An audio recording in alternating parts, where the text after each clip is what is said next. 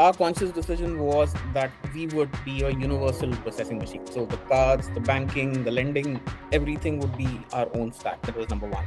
Number two, we chose to focus a lot on legacy systems, and that means thinking about this differently. It means you have to have a well developed migration capability because they will have millions of accounts to migrate. As a platform, we recognize what our strengths are. And essentially, if you were to capture that in one line, we are the high speed, high resilience plumbing of the financial infrastructure. We are good at transaction processing at high speed and high resilience with minimum latency. You have just heard from Vishal Dalal, the international CEO at Pismo, a next generation banking and cards technology provider, founded in 2016 in Brazil. Pismo is a truly cloud native API platform that helps clients to respond to market changes at lightning speed. Last week, Visa announced the acquisition of Pismo at a unicorn valuation, with the deal expected to close before the end of the year. So let us dive right in. Good morning, Vishal. Great to have you on the show.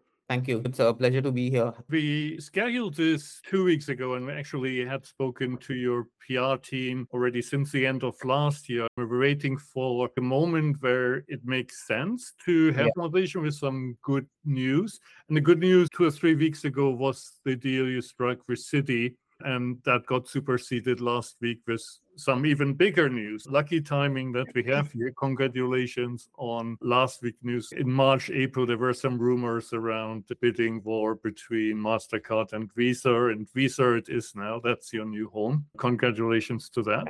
So there might be not that much you can talk about. There's probably the I's to dot and the T's to cross. Exactly. But it's one of the questions I would have had for you is obviously had a great career before Pismo. You've been a partner at McKinsey. And the natural question is, why did you leave McKinsey and join a company like Pismo? What did you see? And we got the answer in a way last week, but maybe we wind back anyway to two, three years ago when you were facing that decision and what attracted you to Pismo in particular? Actually, I think the genesis for this essentially was laid throughout my career. So I spent about 12 or 13 years implementing the old legacy systems in Citibank and Barclays. I did uh, both on the card side and the banking side. I implemented some of the legacy systems. So that's what I spent my entire career doing. And then in McKinsey for about 10 years, I spoke about them in a sense, right? I consulted with clients on them.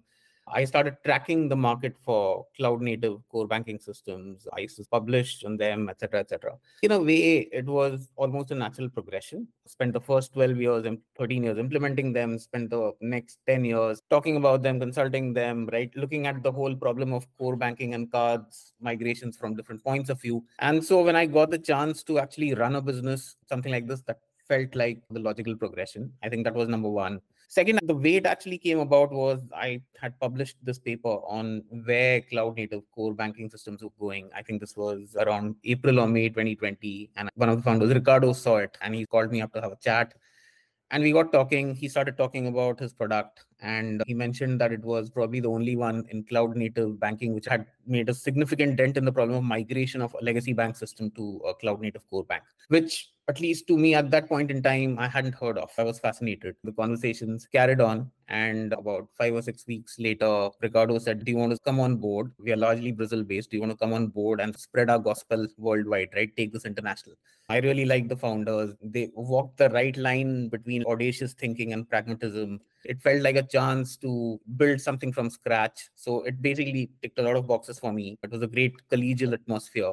And I did it. Here we are then being the international CEO and covering the rest of the world, except for Brazil or maybe Latin America, you've got a very wide field to yeah. cover there. And, and, clearly, like with the Citi deal, we're seeing it that you've made a, a dent in probably the biggest market. Yeah. Yeah. Again, from your consulting days, you have executive relationships that you can leverage. But how did you go about prioritizing the opportunity? Obviously the product was already ready in very good shape and i think it's fair to say that it was in if not a dominant then at least a prominent position in latin america. I actually started off from first principles right? I remember on day two of joining i almost said okay if i was going to take this product and contact let's say 15 executives that i knew what would they want to hear? I was lucky in the sense that there were 15 executives who, you know, without being biased in terms of wanting to buy it or not wanting to buy it, said, okay, tell us what the proposition is. We'll tell you what we want to see and what we want to hear. So it almost started off in very McKinsey problem solving style, saying, okay, this is what a proposition like this should look like. This is what it should have. And so I was able to put that down on paper, start engaging with what were an incredibly supportive group of founders and, and engineers. I gradually took that. I said, okay, this is our proposition, went through the gaps, and I said, look, this is where we need to add a little. I again went back to some of these executives. A couple of them said, you know what, I think we're willing to consider this, right, in a small way on a part time basis. At that point, it struck me a little that maybe there's a good product market fit here. We got our first international market, which was India. At that time, I heard about the Citi RFP. Citi obviously very accomplished. Amex City as well. They do their homework very well. They knew that we existed. They've got a very well set up corporate intelligence function. And we happened to be invited there. So we decided we'd give it everything we had. From there on, one thing led to another. We then started expanding our footprint in India.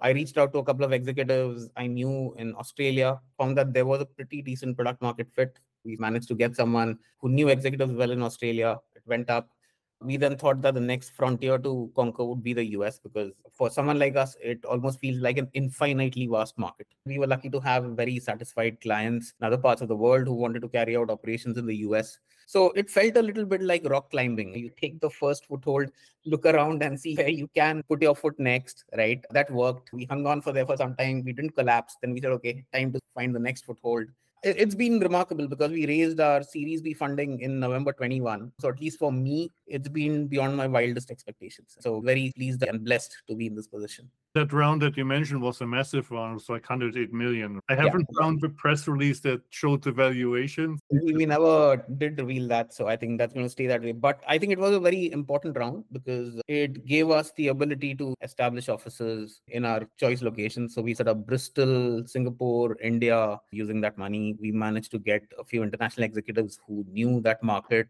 We were able to do a lot of certification in the sense that for example, we had to go to individual countries and get certified on local networks like RuPay for India, right? So all of those things needed money and local expertise. And I think that round helped us do that. When I looked at Pismo, I saw it a bit like as a challenger of the challengers. What I mean by this is the previous generation, maybe the Mambus and the Thought Machines, and you're now challenging those. Would you see yourself in that vein, or would you describe it differently, how you differentiate yourself against those two in particular? That's a great question. The best way I think about this is we offer all of the good things about, let's say, the Tesla, the electric car, but with the added convenience of finding a petrol pump wherever you want to go and not having to look for a charging point. What I mean is, a lot of our competitors typically tend to focus on one side of the equation. So they'll typically tend to focus, let's say, on the banking side, and they will have partnerships with some of the cards players, or sometimes the other way around right? Our conscious decision was that we would be a universal processing machine, right? So the cards, the banking, the lending, everything would be our own stack. That was number one. Number two, at least what I've seen when I came on board was a lot of our very esteemed competitors, and by the way, the great firms, uh, consciously focused on what I would call the greenfield builds, the sort of digital banks or the new setups, or fintechs, we chose to focus a lot on the legacy systems and that means thinking about this differently. It means you have to have a well developed migration capability because they will have millions of accounts to migrate and you have to pay a lot of attention over there. It also means being much more stringent and industrial strength because some of these banks will have very strict criteria right? So for example one of the banks that we had subjected us to a vulnerability test, a white hacking vulnerability test for all of two months through everything that they had, and we had to pass that. Or another bank set a hard technical limit saying that a transaction, an accounting transaction, a new sort of transaction has to be written to the database in less than 25 milliseconds. If you talk about the cloud, those are very hard standards to meet. Right? So we essentially said we would focus there. And slowly, it looks like it's turning out to be the right problems to solve you spend a lot of time in Asia as well, but clearly with the Hong Kong market, Singapore market, the digital banking licenses that we have there, Malaysia is coming up.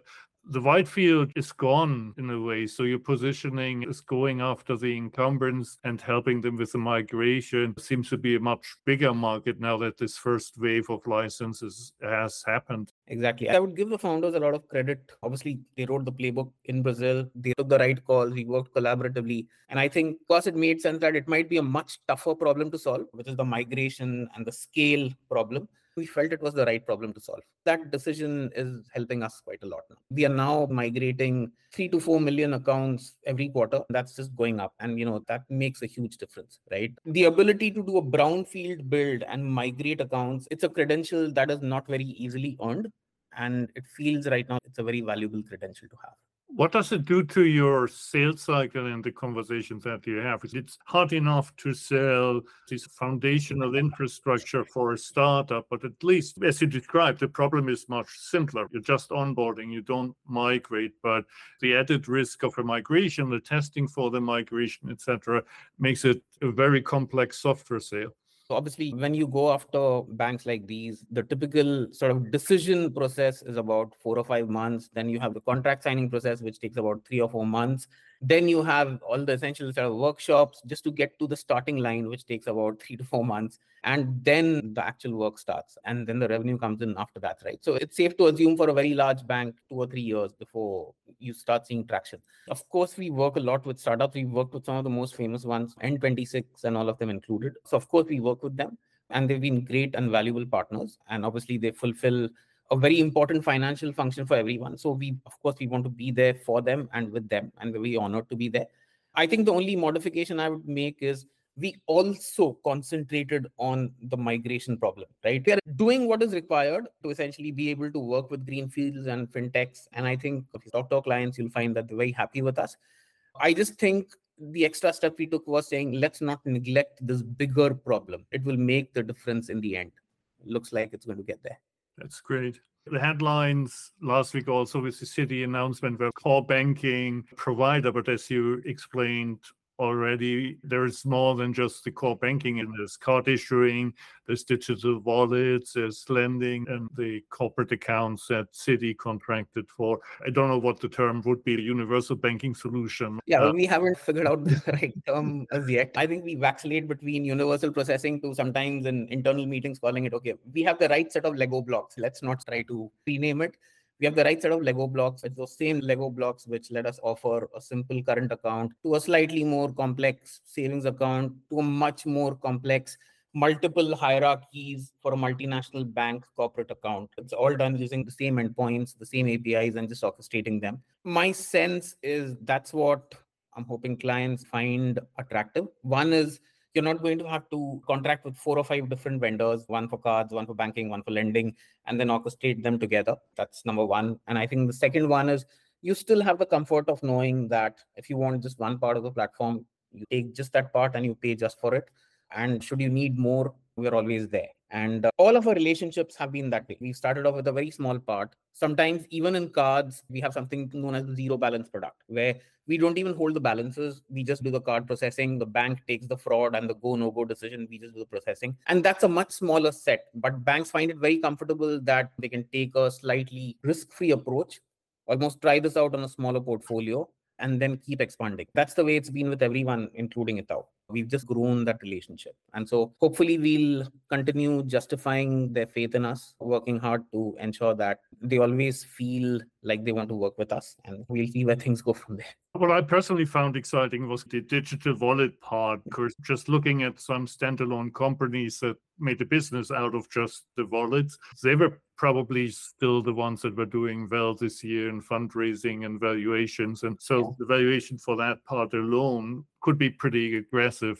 Who knows? But it feels a bit future proof because if the wallets take over from the bank accounts eventually, then you already have that migration built in as well. Exactly. We'll still be there when that happens. The landscape is changing dynamically. You have various shoots of activity. On one hand, as far as the networks are concerned, you're seeing the rise of domestic networks, for example, RuPay in India, the UPI platform in India, Pix in Brazil. So obviously there's cards, which is huge. We're seeing the rise of account payments and we're ensuring that we're there for that as well.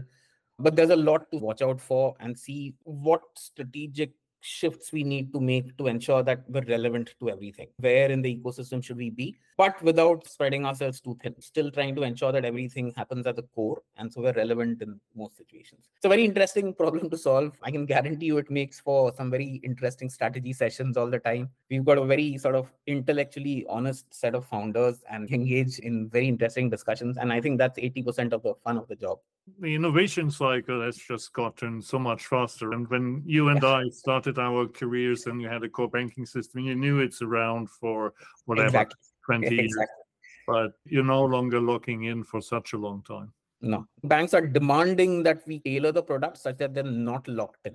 So it's almost a paradox. You have to solve for that. You have to solve for banks to have just the right level of arm's length for us. Banks are no longer comfortable to the solution being so sticky at the same time they do want the convenience and the safety. In computer science it's not a trivial problem to solve. Not at all we also have an ecosystem of partners around the platform. What role do they play in terms of the markets or the customers that you're dealing with? They're a very important part of our ecosystem. As a platform, we recognize what our strengths are. And essentially, if you were to capture that in one line, we are the high speed, high resilience plumbing of the financial infrastructure. So we are good at transaction processing at high speed and high resilience with minimum latency what obviously we need someone else to do because those are a very different set of risks is essentially do all of the risk taking transactions. Credit risk aml kyc that sort of someone else. Obviously also we supply all of the data. We have an event driven architecture which means that every time something changes on the platform if it's a new transaction if it's a new account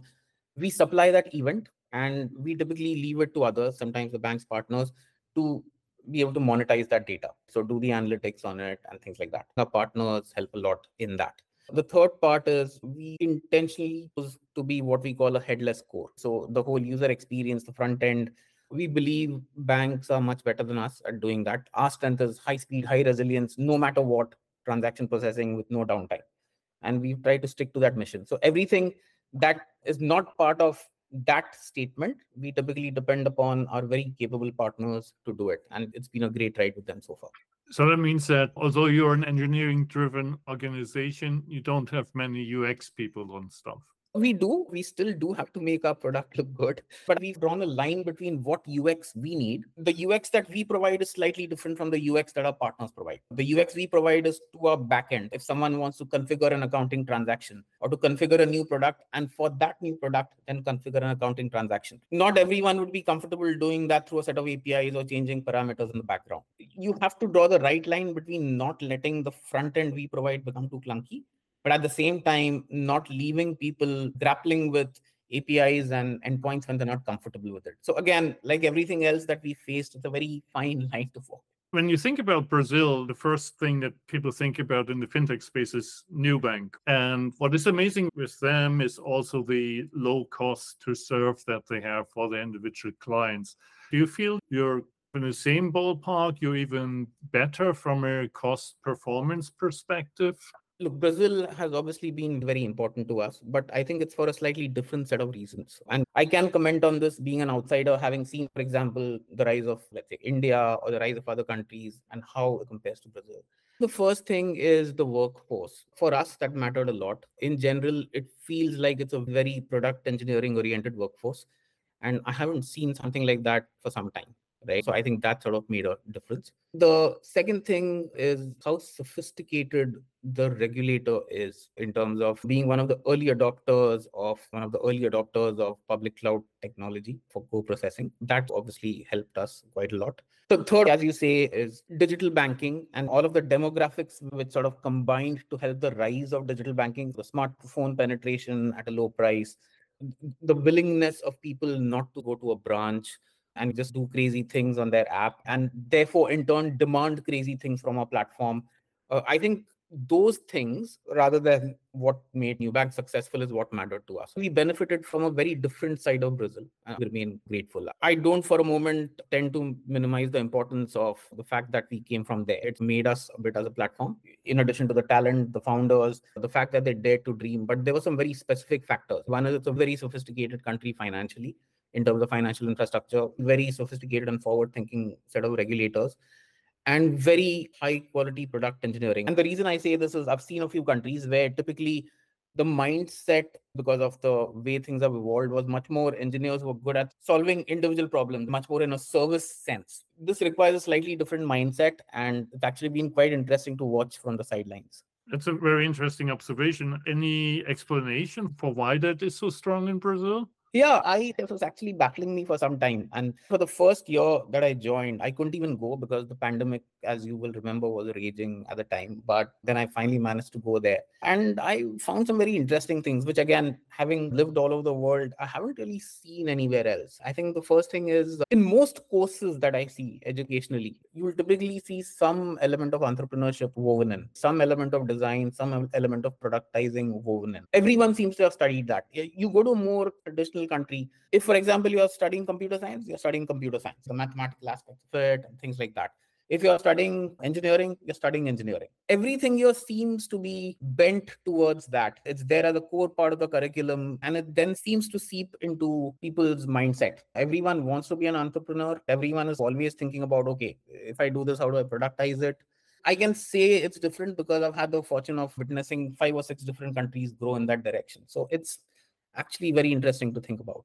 Yeah, especially from a Japan perspective, because we have a gap in engineers that's coming up, and everybody is wrestling with the problem of how do we generate better engineers, how do we improve the standing of engineers in society, yeah. and so on. We shall see.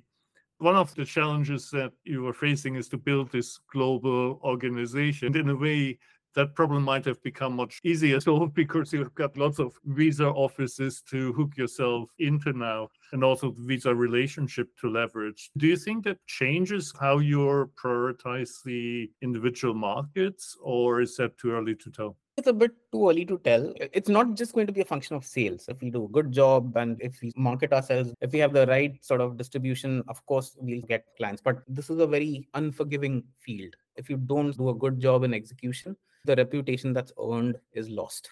I've been in this field for 25 years and I know how fatal something like that can be. Whatever happens on the sales side, where we'll hopefully be made or broken is how well we deal with existing clients, their implementations, how we keep them happy, how responsive we are to them without compromising on the core nature of the platform. We are a SaaS platform. We cannot let it go into the legacy problems and let it become customized. But at the same time, we've got to keep our customers happy and show them ways of working with our platform.